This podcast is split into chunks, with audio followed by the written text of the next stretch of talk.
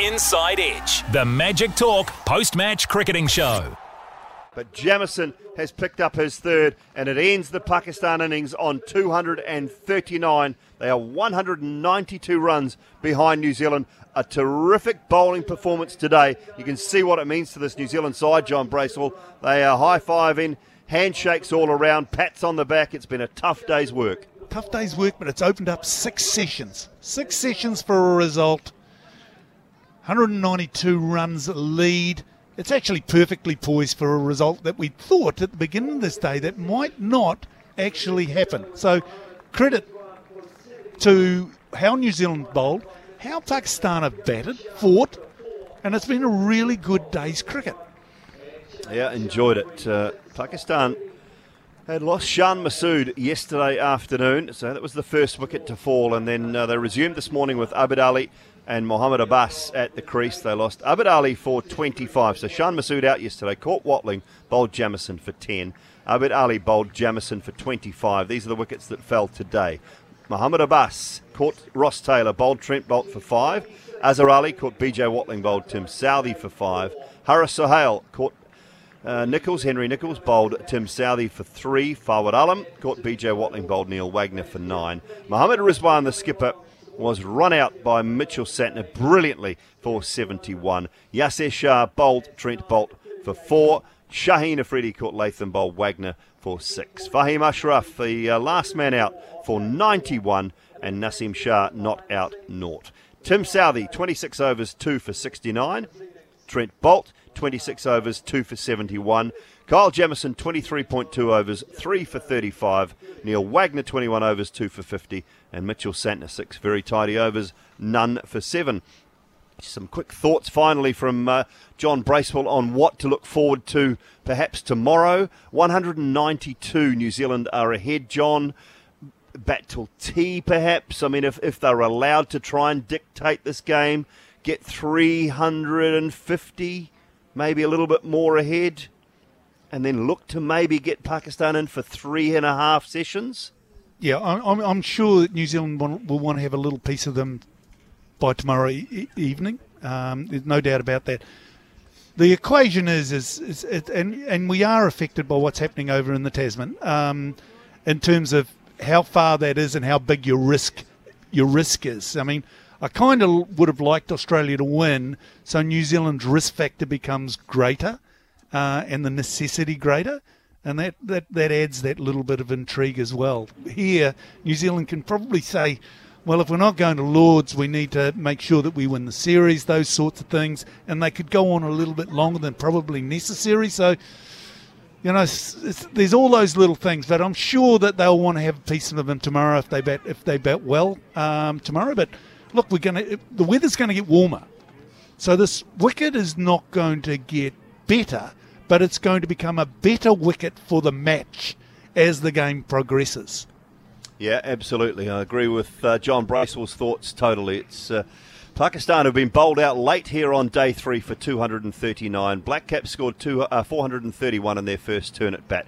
The deficit is 192. Match will start at 10:46 a.m. tomorrow morning on day four. Yes, that's right, 10:46 exactly on day number four. We look forward to uh, the coverage from Bay Oval here in uh, Mount Maunganui on behalf of Glenn Lama, of Peter Williams, Chris Pringle, John Bracewell, and myself, Simon Dill. We've enjoyed bringing you the uh, coverage of day three here at uh, Bay Oval in Mount Maunganui. The ground staff are going about their work. They're looking to get set for day number four tomorrow, which we look forward to bringing you from 10:46 a.m. And in the meantime, we'll take you back to our studio and listen to highlights from today's uh, cricket, from today's match, New Zealand up against Pakistan. It's the first test of a two-test series. Enjoy the highlights, and we look forward to your company tomorrow morning from 10:46. Magic Talk session highlights. Abid Ali on strike to Jamieson again. This one's bowled in. Kyle Jamieson through the defences of Abid Ali. Here's Boult bowling his last ball of the over. He's caught it slipped by Ross Taylor. Abbas is out. Healthy edge, comfortable catch for the New Zealand veteran at first slip. Here comes Southee bowling to Azhar Ali. Beautiful delivery, and he's caught at the wicket.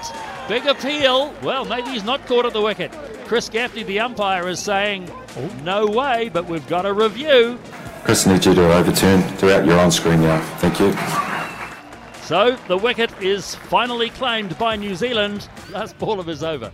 Southee bowls to, uh, and he's caught. Haris Sohail is caught by Henry Nicholls in the gully. Full pitch delivery outside the off stump, and Rizwan drives handsomely through the offside, and that will be four. And he's bowling to Rizwan, who drives beautifully straight through mid off for four. Straightens up now, and has a swing, and he's got a glove on this one, and that's what you need. There's a little glove through to BJ Watling. Fawad's innings comes to an end.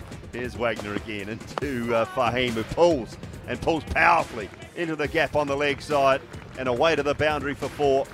Here's Boult coming in as the rain starts to fall again, and it's short this time, and that's pulled nicely by Fahim. In fact, it's gone to for six. Here comes Jamieson bowling to Fahim. It's wide outside the off stump, and he's got it through for four.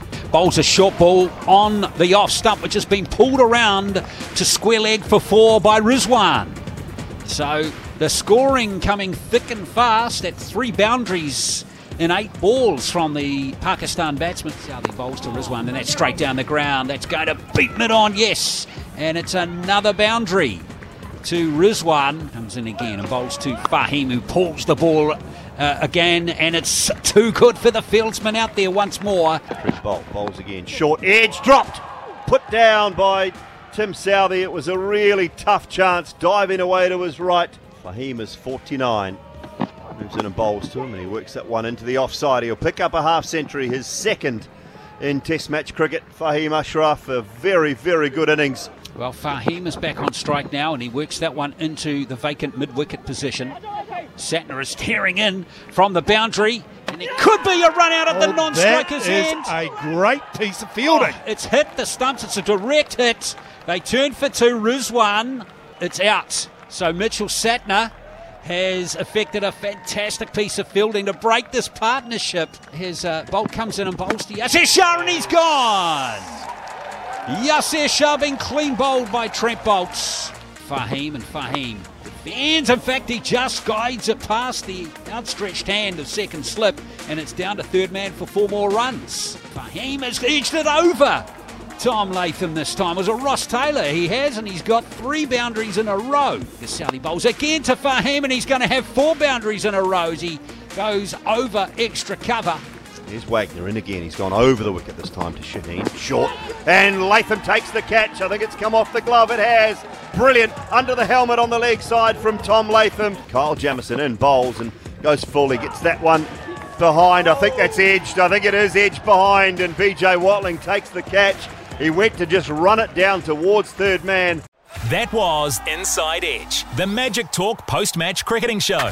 Subscribe now on Rover and all good streaming services.